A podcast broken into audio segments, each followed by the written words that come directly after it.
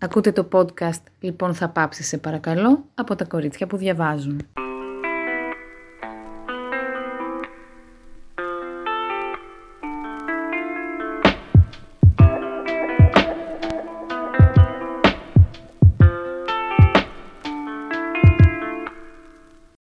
Γεια σας, είμαι η Στέλλα. Και εγώ είμαι η Μαρία Χριστίνα. Ε, επιστρέψαμε μετά από αρκετό διάστημα απουσίας και θέλαμε έτσι να μιλήσουμε για κάποια βιβλία που έχουμε διαβάσει μέσα στη χρονιά, μιας και πλησιάζει το καλοκαίρι και αρκετοί από εμάς ίσως ψάχνουμε έμπνευση για τα βιβλία που θέλουμε να διαβάσουμε στις διακοπές μας. Οπότε, Στέλλα για πες, τι διάβασες ε, αυτό το διάστημα που έτσι σου άρεσε; Λοιπόν, η αλήθεια είναι ότι το διάστημα αυτό ήταν αρκετά απαιτητικό, δηλαδή από την τελευταία μέρα που, από τη μέρα που βγάλαμε το τελευταίο μας επεισόδιο, το Μάρτιο μέχρι και σήμερα, είχε αρκετό τρέξιμο, οπότε δεν διάβασα όσο θα ήθελα. Παρ' όλα αυτά, ξεχώρισα δύο βιβλία για τα οποία θα μιλήσω. Το ένα ονομάζεται και έχει αναφερθεί σε αυτό το βιβλίο, νομίζω, στο προηγούμενο επεισόδιο. Ε, το, το βιβλίο αυτό ονομάζεται Kim Ji Young και είναι το 1982. Ε, έχει μιλήσει και η Φωτεινή ξανά στο επεισόδιο για την Ασιατική Λογοτεχνία. Για αυτό το βιβλίο μας το είχε προτείνει και κάπως μου είχε κινήσει το ενδιαφέρον και έτσι όταν βρέθηκα σε μια πάρα πολύ ωραία, ε, σε ένα πολύ ωραίο βιβλιοπωλείο στο Μάστριχτ, ε, το οποίο ήταν παλιότερα εκκλησία, και τώρα είναι βιβλιοπωλείο. Είδα το, το συγκεκριμένο βιβλίο και λέω τώρα είναι η ευκαιρία. Το πήρα ε, και ξεκίνησα να το διαβάζω. Το τελείωσα πολύ γρήγορα, είναι και αρκετά μικρό. Ε, η ιστορία περιστρέφεται γύρω από την Kim Ji Young, η οποία ζει, στο, ζει στη Σεούλ με την οικογένειά της, είναι 30 ετών ε, και πρόσφατα παραιτήθηκε από τη δουλειά της για να ασχοληθεί με την ανατροφή της ε, κόρης της. Ε, κάτι που είναι αρκετά σύνηθες από ό,τι καταλαβαίνω μέσα το, κατάλαβα μέσα το βιβλίο τέλος πάντων για την ε, κοινωνία της Κορέας. Σύντομα όμως αρχίζει να εκδηλώνει διάφορα συμπτώματα που αρχίζουν να παραξενεύουν τον άντρα της αλλά και την υπόλοιπη οικογένειά της. Αρχίζει να μεταμορφώνεται υποδεόμενη τις ζωές άλλων γυναικών, ζωντανών και νεκρών, γνωστών αλλά και αγνώστων. Ε, οπότε βυθίζεται όλο και περισσότερο σε αυτή την ψύχωση. Ο σύζυγός της της στέλνει στο ψυχίατρο και το βιβλίο χρησιμοποιεί μια τρίτο, τριτοπρόσωπη αφήγηση και ξεδιπλώνει τη ζωή της, της G. Young. Ε, μαθαίνουμε πολλά πράγματα για το πώς μεγάλωσε. Είναι αρκετά δυνατό βιβλίο ε, που καταπιάνεται με το θέμα του μισογενισμού, με το θέμα του φεμινισμού. Ε, δημιουργήσε ένα στάτωση και στην Κορέα όταν κυκλοφόρησε. Ε, αγαπήθηκε πολύ, αλλά προκάλεσε και έντονες συζητήσεις. Είναι ένα βιβλίο που και εμένα με έβαλε να σκεφτώ ποιες είναι οι, οι διαφορές και ποιες είναι οι ομοιότητες μεταξύ της Κορέας και της Ελλάδας ενώ στο κομμάτι του φεμινισμου και κατέληξα στο ότι θεωρώ πως η Ελλάδα και η Κορέα έχουν αρκετά κοινά στο συγκεκριμένο ζήτημα. Θυμάμαι αυτό ήταν κάτι που σε είχε απασχολήσει και το είχαμε συζητήσει και στο επεισόδιο με τη Φωτεινή το αν υπάρχουν ομοιότητες, ναι. ε, αν υπάρχουν στοιχεία κοινά μεταξύ των δύο πολιτισμών που φαίνονται στη λογοτεχνία, οπότε, OK. Okay. Ε, Κυκλοφορεί η, από τις εκδόσεις Μίνα στην Ελλάδα ε, και η συγγραφέας είναι η Νάμτζου Τσο. Ελπίζω να το προφέρω σωστά τα ονόματα. Ε, και εγώ το διάβασα αγγλικά. Αλλά είναι αρκετά μικρό το βιβλίο, είναι μόλις 180 σελίδες ε, και θα έλεγα με έβγαλε λίγο και το reading slump που είχα πέσει. Διαβάζετε γρήγορα ή... Ναι, ναι, ναι. ναι. ναι. Είναι ε, χωρισμένο και όλα σε, σε περιόδους. Ξεκινάει στην αρχή και μας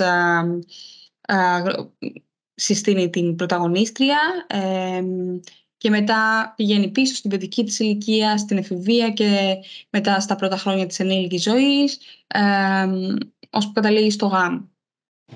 και στην περίοδο εκείνη που ξεκίνησε το, αυτή η ψύχωση.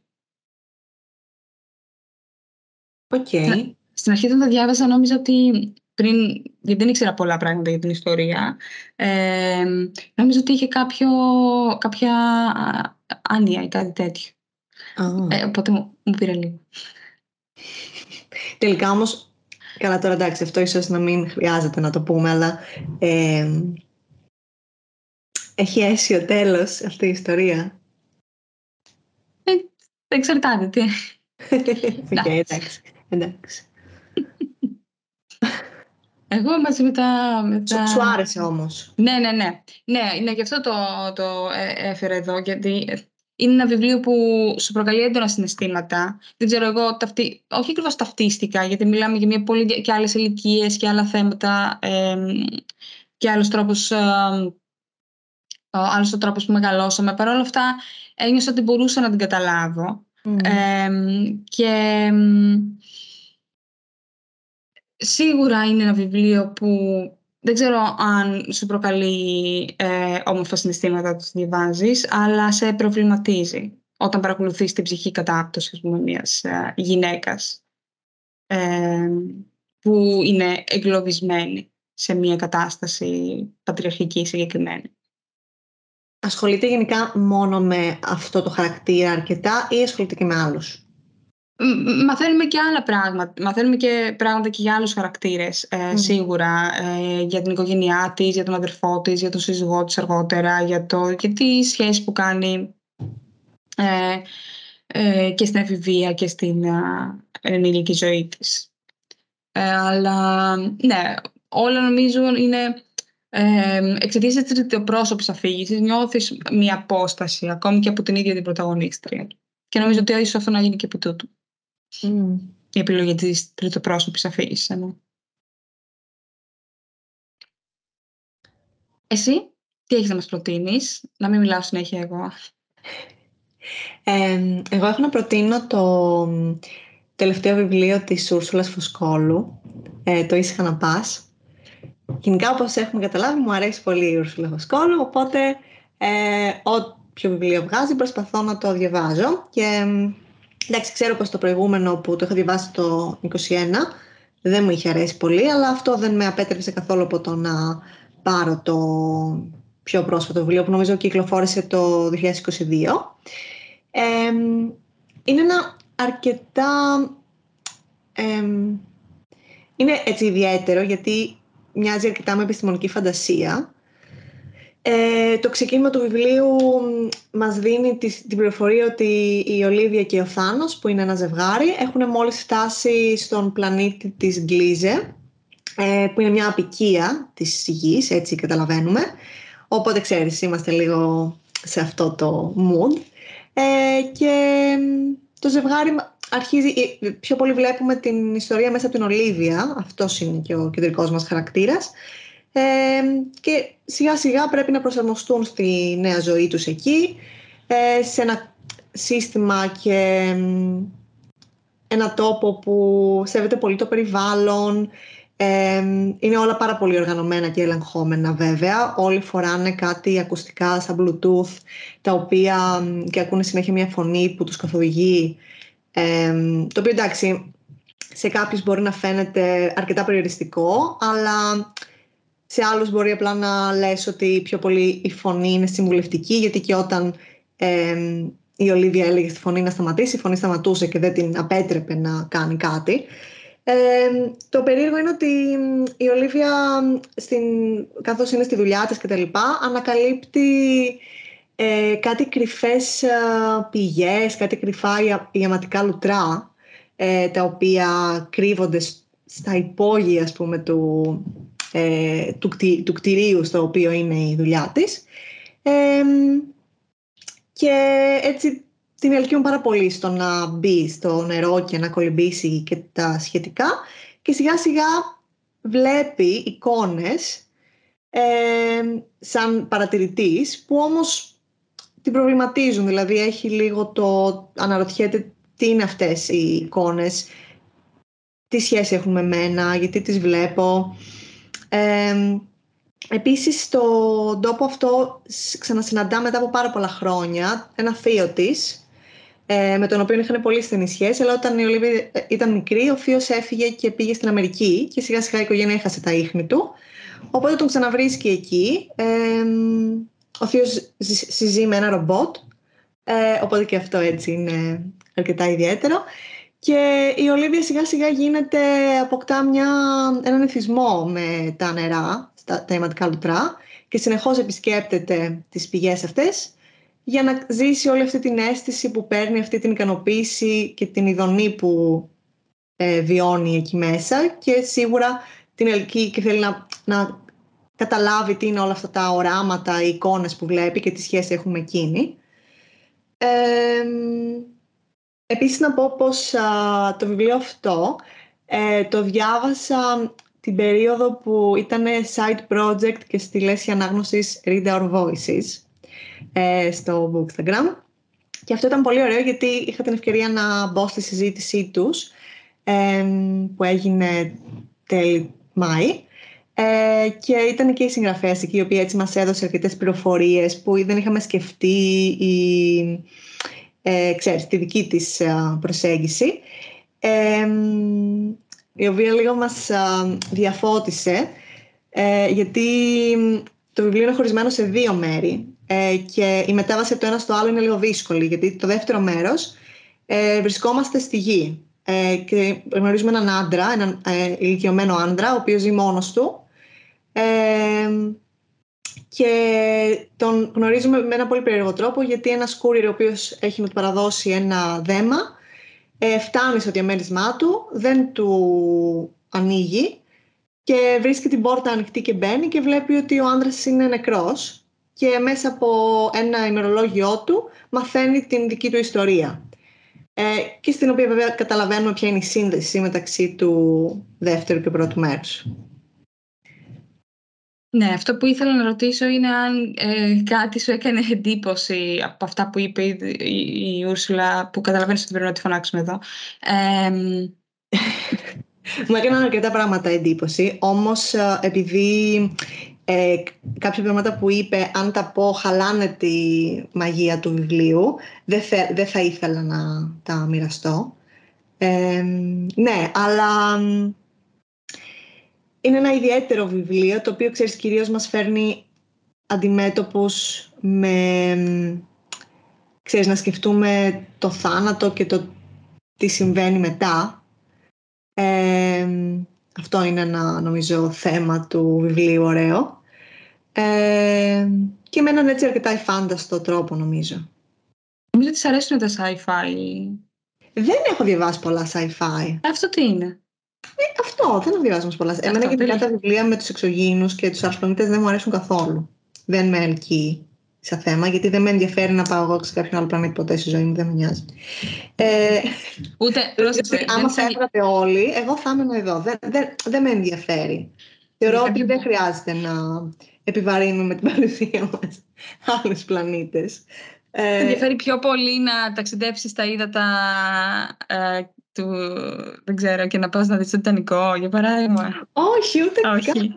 Επίσης, ε, αυτό δεν ξέρω αν το ξέρεις για μένα, ότι δεν μπορώ τα ναυάγια, μου πιάνει, δεν, δεν φοβάμαι πάρα πολύ, δεν, δεν μπορώ. Δηλαδή, και αυτό που πάνε και επισκέπτονται το ναυάγιο στη Ζάκυνθο ή σε άλλες παραλίες, δεν, εγώ δεν θα πήγαινα ποτέ, δεν μου αρέσει, κάπως φοβάμαι πάρα είναι κάτι απόκοσμο, συμφωνώ. Και εμένα η ιδέα. Δεν ξέρω, εμένα μου κάνει mm. creepy. Συμφωνώ. Ή αυτά τα εγκαταλειμμένα πλοία, θυμάμαι στις Πέτσες όταν πήγαινα μικρή, που οι φίλες μου είχαν πολύ χαρά που πηγαίναμε με τα ποδήλατα σε μια παραλία, παραλία κόλπο, ε, στον οποίο κόλπο ήταν αραγμένο μέσα στη θάλασσα ένα πλοίο εμπορικό το οποίο σάπιζε. Εμένα δεν μου φαινόταν καθόλου ωραίο αυτό το θέαμα και δεν ξέρω, αυτό που λες, λίγο απόκοσμο, λίγο μακάβριο μου φαίνεται κιόλας. Δεν ξέρω, δεν μου αρέσει καθόλου, δεν μπορώ. Ναι, δεν έχεις δει το, τον Τιτανικό, για παράδειγμα. Τον έχω δει. Α, εντάξει. Αλλά δεν θα με ενδιαφέρει να πάω να δω το. Σε καμία περίπτωση. Έχει ένα ωραίο το μουσείο στο Belfast. Ε, Άμα ναι. το βρούμε την Ατλαντίδα, αυτό θα με ενδιαφέρει να το δω. Α, ναι, εντάξει, αυτό θα έχει περισσότερο ενδιαφέρον, ισχύει. Αλλά και πάλι η ιδέα αυτή του ο- ότι είσαι κλεισμένος μέσα στο, σε ένα υποβρύχιο, στα βάθος της θάλασσας, με τρομάζει. Και γι' αυτό το, η ταινία «Η Ατλαντίδα», το, το παιδικό, σι- το έχεις δει φαντάζομαι, της Βεβαίως. Disney. Ε, δεν μου άρεσε ποτέ, μου φαινόταν πολύ κλειστοφοβικό. Μμμ. Ναι. Η ζωή Αυτό στο θυμάμαι. υποβρύχιο ή το παιδικό σου φάνηκε κλειστοφοβικό. Και τα δύο. Αφού όλοι ήταν στο υποβρύχιο νομίζω, δεν ήταν... Ενώ, Όχι, αυτό, όχι. αυτό κάνουν στην Ατλαντίδα. Α, Πολύ σύντομα κιόλας. Μάλλον δεν θα είχα δει, δεν είδα το... Σταμάτησες κάπου στη μέση. δεν ξέρω, δεν είναι μια ταινία που μου αρέσει. Δεν, δεν θυμάμαι. Μου φαινόταν πολύ Μήπως σκοτεινή. το μπερδεύεις με τον αυτίλο. Τι Που είναι δεν είναι animation. Είναι μια Δεν το ταινία. γνωρίζω. Λίγο έτσι, ε, παίζει και ο Dorian Gray. Παίζει. Ενώ είναι χαρακτήρα σαν Dorian Gray. Όχι. Όχι, δεν το έχω δει αυτό. Οκ. Ε, ναι, λοιπόν, για το ήσυχα να πας. Ε, δεν ξέρω αν ε, κατάφερα έτσι να μεταδώσω το κλίμα. Ε, αλλά έτσι είναι πολύ ωραίο και, και το να δεις πώς έχουν οργανώσει τη ζωή σε αυτή τον καινούριο πλανήτη. Ε, και τελικά, ξέρεις, νομίζω βλέπεις λίγο τις, τη δεύτερη ευκαιρία που όλοι θα θέλαμε να έχουμε, νομίζω, ε, στη ζωή αυτή. Ε, ναι, είναι ένα πολύ, μου άρεσε πάρα πολύ σαν βιβλίο. Θα ήθελα να είναι λίγο μεγαλύτερο, γιατί κιόλας επειδή τα δύο μέρη είναι αρκετά διαφορετικά μεταξύ τους, νομίζω πως ίσως θέλεις λίγο παραπάνω. Ε, αλλά ναι, ε, μου άρεσε πολύ, θα στο το πρότεινα και ναι, give it a try. OK. Ναι, μπορώ να ε, πάρω εγώ τη σκυτάλη πάλι και να, να πω για το δεύτερο βιβλίο που ξεχώρισα, το τελευταίο τρίμηνο, τετράμηνο.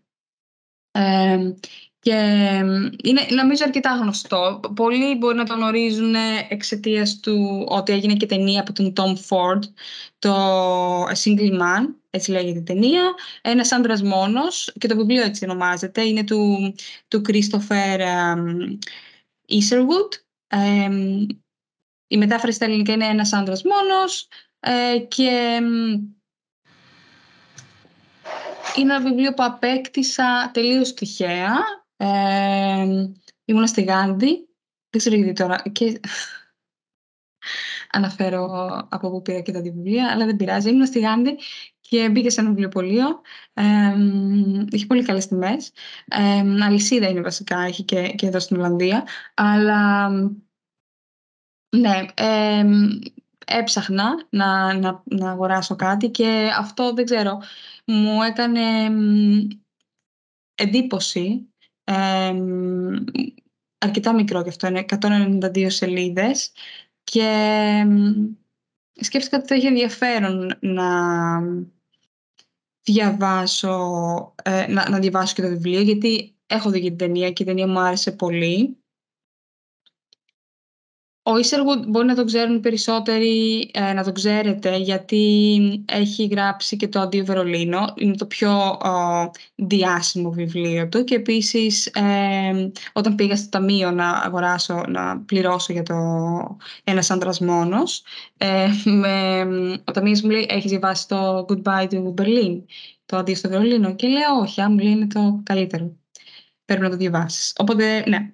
Και αυτό είναι στη λίστα μου, γιατί εμ, νομίζω ότι το βιβλίο αυτό «Ένας άντρας μόνος» καταπιάνεται με πολύ έντονα, ε, με, με δύσκολα θέματα. Εμ, καταπιάνεται κυρίως με το κομμάτι της απώλειας και της μοναξιάς. Mm. Ένας ομοφιλόφιλος άνδρας χάνει τον σύντροφό του μετά από πάρα πολλά χρόνια που ζουν μαζί ε, και μ, έρχεται αντιμέτωπος με αυτήν την αλήθεια. Ε, μ, αλλά νομίζω ότι αυτό που ε, ξεχωρίζει το βιβλίο είναι ότι δεν καταπιάνεται μόνο με, με αυτό το κομμάτι της μοναξιάς και της απώλειας, αλλά και γενικά με το κομμάτι της μοναξιάς, ας πούμε, ε, ενός α, μεσήλικα που έχει επίγνωση του ότι μεγαλώνει και το σώμα του πια δεν είναι, ας πούμε, δεν τον ακολουθεί, δεν, δεν τον βοηθά με τον τρόπο που τον βοηθούσε όταν ήταν νέος. Ε, η μοναξιά του διαφορετικού γιατί είναι ομοφιλόφιλος και ζει σε μια γειτονιά της Καλιφόρνια που ε, όλοι είναι, ζουν μια τεροκανονική ζωή. Κανένας δεν ήξερε ότι ήταν ζευγάρι ας πούμε, με τον συγκεκριμένο άνθρωπο. Ε, και φυσικά και με τη μοναξιά του, του Ευρωπαίου, γιατί εκείνος είναι Ευρωπαίος και ποτέ και φαίνεται ότι δυσκολεύεται ε, πολύ να, να συνηθίσει, να γίνει κομμάτι τέλος πάντων της αμερικανικής νοοτροπίας. Μου φαίνει αρκετά στο... μου έφερε λίγο στο μυαλό τον πλήν, αλλά καταλαβαίνω ότι είναι πολύ διαφορετικά. Και εμένα μου έφερε. Ναι, ναι. Εντάξει, σίγουρα το, το συγκεκριμένο βιβλίο είναι πολύ πιο σκοτεινό. δεν έχει το χιούμορ που έχει ο Πλήν. Και ναι, καταλαβαίνω όμως ε, τι λες, γιατί και οι δύο έπρεπε να έρθουν αντιμέτωποι με το κομμάτι της απώλειας. Ε, διαφορετική απώλεια βέβαια. Ναι. Ε, και τη, της μεσήλικης ζωής νομίζω. Αυτό που ναι, μου άρεσε πάρα πολύ γιατί ένιωσα την απόγνωση αυτού του ανθρώπου και είχε πολύ ενδιαφέρον που στην αρχή ξεκίνησε για παράδειγμα να μιλάει για το σώμα του σαν να είναι διαφορετικό πράγμα το σώμα του και διαφορετικό πράγμα η ψυχή του ας πούμε ή ο εγκέφαλός του. Σαν να το παρατηρεί απ' έξω. Ναι, ναι, ναι. Αυτό είναι κάτι που μου κέντρισε το ενδιαφέρον. είναι ένα βιβλίο που ε, μέσα στο οποίο δεν συμβαίνουν πολλά πράγματα. Παρακολουθούμε κυρίως τις σκέψεις του ήρωα και το πώς μπορεί να, ας πούμε, να ανταπεξέλθει στη ζωή μετά τον θάνατο του, του αγαπημένου του και διάφορους προβληματισμούς που έχει γενικά σχετικά με την ε, ζωή και την, ε, και την ανθρώπινη ύπαρξη. Ενδιαφέρον μου ακούγεται. Εντάξει, καταλαβαίνω ότι μάλλον είναι βαρύ και ναι. ε, λίγο πιο στενάχωρο. Αλλά όλη αυτή η θεματολογία μου αρέσει πολύ. ναι. Ωραία, πολύ ενδιαφέρον είναι. Ναι.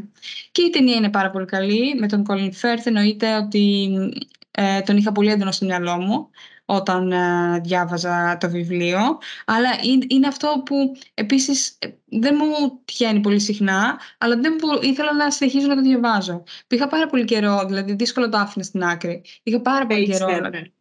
Ναι. Ναι. Που είναι περίεργο το... Τι; Βρήκες στο page turner σου; Ναι, που είναι περίεργο. Αν σκεφτεί κανένας ότι στο τέλος της ημέρας δεν είναι ότι υπήρχε τρομερή δράση στο βιβλίο. Ε, ή ότι τέλος πάντων αν το έκλεινες και το ξανά μετά από δύο μέρες θα, δεν θα θυμώσουν ή δεν θα μπορούσες εύκολα να μπεις πάλι μέσα στο, στο κλίμα του βιβλίου. Αλλά ναι, είναι ένα έξυπνο βιβλίο ε, και στην αρχή ε, φοβήθηκα ότι ίσως να ήταν λίγο να έμπαινε σε μια διαδικασία να αυτολύπησης ο ήρωας και να με κούραζε, αλλά δεν έγινε αυτό, δεν το ένιωσα τόσο έντονα όσο περνούσε ο καιρός τέλος πάντων και όσο γύριζα τις σελίδες. Και σίγουρα θα διαβάσει το αντίο Βερολίνο. Γιατί μου άρεσε πολύ η γραφή του Ισεργούτ, βέβαια το διάβασα στα αγγλικά.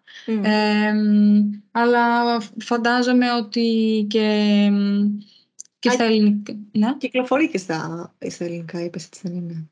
Κυκλοφορεί, αλλά βλέπω εδώ ότι δεν είναι διαθέσιμο προς το παρόν.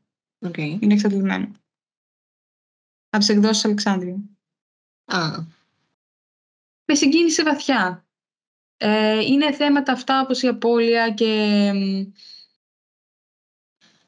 η... δεν θέλω να πω το γύρας, μου φαίνεται πολύ βαρύ λέξη. Ε, αισθάνθηκε τον ήρωα κοντά σου; Ναι, τον αισθάνθηκα κοντά μου, γιατί ένιωσα ότι αυτοί οι προβληματισμοί που έχει δεν είναι οι προβληματισμοί που έχω αυτή τη στιγμή, αλλά σίγουρα κάποια στιγμή κάποιους από αυτούς τους προβληματισμούς μπορεί να τους έχω κι εγώ. Αυτή τη μοναξιά κάποιες φορές. Ε, και εκείνος βέβαια βίωνε και μια, τη, τη, μοναξιά του πνευματικού ανθρώπου. Ήταν καθηγητής σε πανεπιστήμιο. Ε, και ένιωθε κάπως αποξενωμένος και από τους φίλους του. Ε, με ενδιαφέρει αυτό το θέμα πώς είναι κάποιες φορές να συνδέσει τόσο έντονα με έναν άνθρωπο και μετά αυτός ο άνθρωπος για χύψη λόγους να φεύγει από τη ζωή σου. Ο θάνατος είναι ας πούμε ένας από αυτούς. Ένας και αρκετά βίος, ο πιο βίος από όλους. Ε, και μετά να νιώθεις ότι ε, είσαι απόλυτα μόνος. Ε, ακόμη και όταν ε, έχεις ανθρώπους γύρω σου. Και εκείνος είχε ανθρώπους που με κάποιον τρόπο προσπαθούσαν να τον νοιαστούν, αλλά εκείνος τους έκανε πέρα. και είναι αυτό που λένε ότι για να δεν θέλω να πω ξεπεράσεις, γιατί δεν νομίζω ότι κάτι τέτοιο μπορείς να το ξεπεράσεις. Ε, ούτε πιστεύω ότι ο χρόνος διατρέπει όλες τις πηγέ. Ε, αλλά ο μόνος τρόπος για να νιώσεις καλύτερα είναι να περάσεις μέσα από αυτό. Και αυτό νομίζω ότι είναι μια... ένα key takeaway από το βιβλίο. Okay. Νομίζω ότι εσύ ξεχώρισε άλλο ένα βιβλίο. Ναι, είναι ε, άλλο. Πρέπει, πρέπει να διάβασεις αρκετά ε, αυτό το διάστημα. Περισσότερο από μένα σίγουρα. Έχω διαβάσει 10 βιβλία. Ε, το οποίο ξέρεις, είναι, με χαροποιεί πολύ. Δεν είναι όλα μεγάλα ή κάποια είναι graphic novels, αλλά Νομίζω ξέρεις και αυτό πολλές φορές ότι γιατί πρέπει ένα βιβλίο να είναι πάνω από 300 σελίδες για να σου κάνει εντύπωση, για να ε, συγκινήσει. Ναι, οπότε διάβασα άλλο ένα και μάλιστα το τελείωσα σήμερα το πρωί, το οποίο είναι τελείως διαφορετικό και από τα δύο που περιέγραψα. Είναι το Book Lovers, ε, άνθρωποι που αγαπούν τα βιβλία, της Emily Henry. Ε, είναι ένα, μια ρομαντική κομμεντή. Ε, είχα πάρα πολλά χρόνια να διαβάσω κάτι τέτοιο, από το Λύκειο νομίζω. Εντάξει, από το Λύκειο ίσως όχι. Είχα διαβάσει τις Jojo Μόγες, το, αυτά τα Before You, ναι. After You, Still Me, ε, αυτά. Ε, αλλά είχα πολύ καιρό να διαβάσω κάτι τέτοιο και διαδραματίζεται στη Νέα Υόρκη, που νομίζω αυτό είναι που είχα να διαβάσω πολύ καιρό και με πήγε στο σχολείο. Ε, ξεκινάει βασικά τη Νέα Υόρκη, ε, όπου έχουμε μία κοπέλα η οποία ξέρεις εργασιομανής, είναι ατζέντισα ε, συγγραφέων. Ε, έχει μια αδερφή την οποία αγαπά και προστατεύει πάρα πολύ. Ε, αλλά η ίδια έχει κλειστεί πάρα πολύ στον εαυτό της και δεν δένεται πολύ με άλλους ανθρώπους. Έχει πληγωθεί πολύ.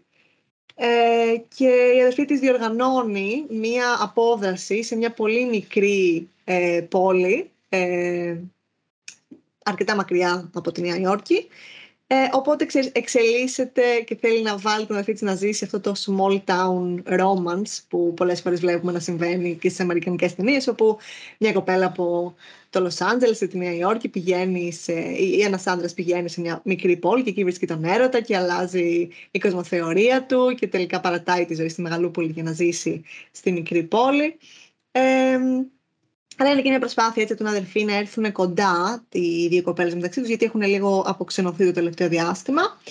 Ε, Όμως συμβαίνει μια ανατροπή, γιατί εκεί στη μικρή πόλη συναντά η πρωταγωνίστριά μας, η Νόρα, την νέμεσή τη, την επαγγελματική, ε, τον Τσάρλι, ο οποίος είναι εκδότης.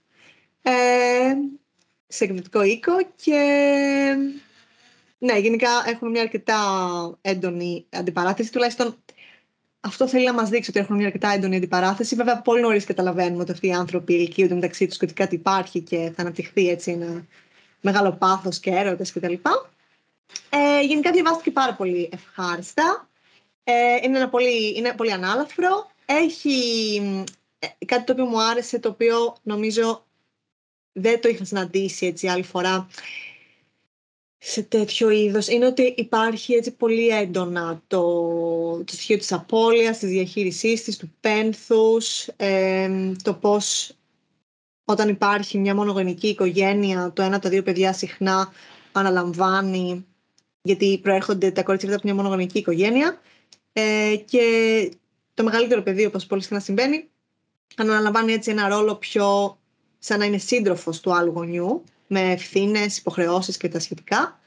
Ε, ναι, και νομίζω γενικά το βιβλίο αυτό α- αυτό στο οποίο επικεντρώνεται είναι ότι ακόμα και αν πλέον πιστεύεις ότι δεν υπάρχει για σένα αυτό, ότι όλοι οι άνθρωποι μπορούν να βρουν τον άνθρωπο που τους ταιριάζει χωρίς να πρέπει οι ίδιοι να συμβιβαστούν πάρα πολύ και ότι υπάρχει κάπου για σένα ο άνθρωπος που θα σε καταλάβει και θα σε αποδεχτεί έτσι όπως είσαι και θα θέλει να σε γνωρίσει για αυτό που είσαι και θα σε αγαπήσει. Ε, ναι, έτσι μου, μου άφησε ένα πολύ όμορφο συνέστημα. Ε, ναι, δε, δε, εντάξει, δεν θα πω ότι θα διάβαζα σίγουρα κάποιο άλλο δικό της, τουλάχιστον σε αυτή τη φάση, αλλά μου άρεσε πολύ, πέρασε πολύ καλά διαβάζοντάς το. Και γενικά έχω δει τον Ιούνιο με πιάνει έτσι μια.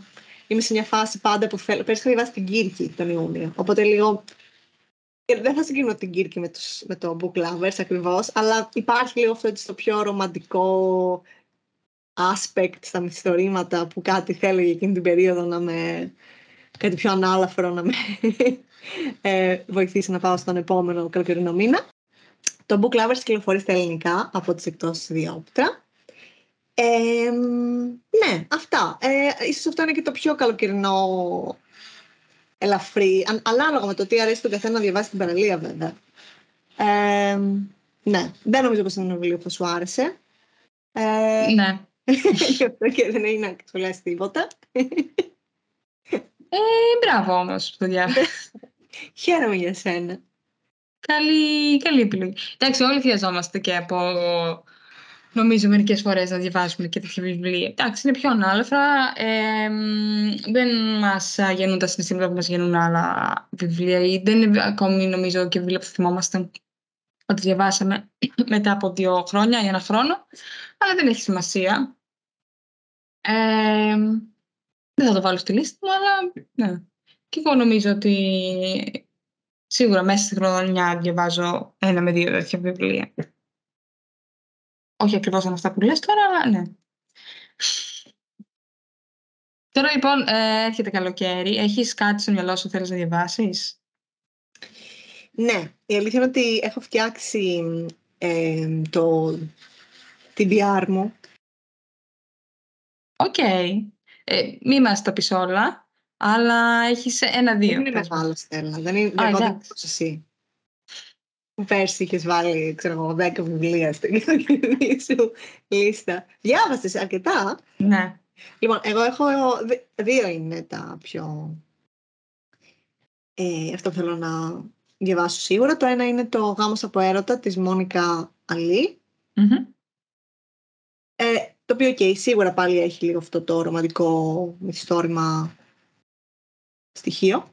Ε, το στοιχείο του ρομαντικού μυθιστορήματος. Ε, και το άλλο είναι τελείως διαφορετικό. Ε, είναι ο Αύγουστος του Τζον Williams. Α, οκ. Ωραία. Ε, γιατί πήγα στη, πήγα στη, έκανα, πήγα, πήγαμε ταξίδι στη Ρώμη και συνειδητοποίησα ότι δεν έχω διαβάσει κάτι για ρωμαϊκή ιστορία, έτσι αρχαία ρωμαϊκή ιστορία και ψάχνοντας βρήκα τον Αύγουστο και είναι και του Τζον Williams που είναι ένας συγγραφέας που θα ήθελα πολύ να ε, γνωρίσω. Οπότε ναι, αυτά. Οκ. Είναι μεγάλα και τα δύο, είναι και τα δύο πολύ μεγάλα, οπότε δεν ξέρω αν θα καταφέρω να τα τελειώσω. Αλλά στη συνθήκη παραλία, καλοκαίρι, δεν έχω κάτι άλλο να κάνω. Ίσως και να επιτευχθεί ο στόχος μου. Εσύ; Εγώ νομίζω ε, είναι δύο τα βιβλία και εγώ που θέλω να διαβάσω, το ή δύο ή τρία. Εντάξει. Λοιπόν, ε, θα ήθελα να διαβάσω τη νέα συλλογή διηγημάτων της Αλεξάνδρας Κάπα. Μμμ. Ε, το πράγμα που σκέφτεται η Παρθένος Μαρία καπνίζοντας κρυφάς στο μπάνιο. Ε, και μ, το βιβλίο του Μιχάλη Αλμπάτη.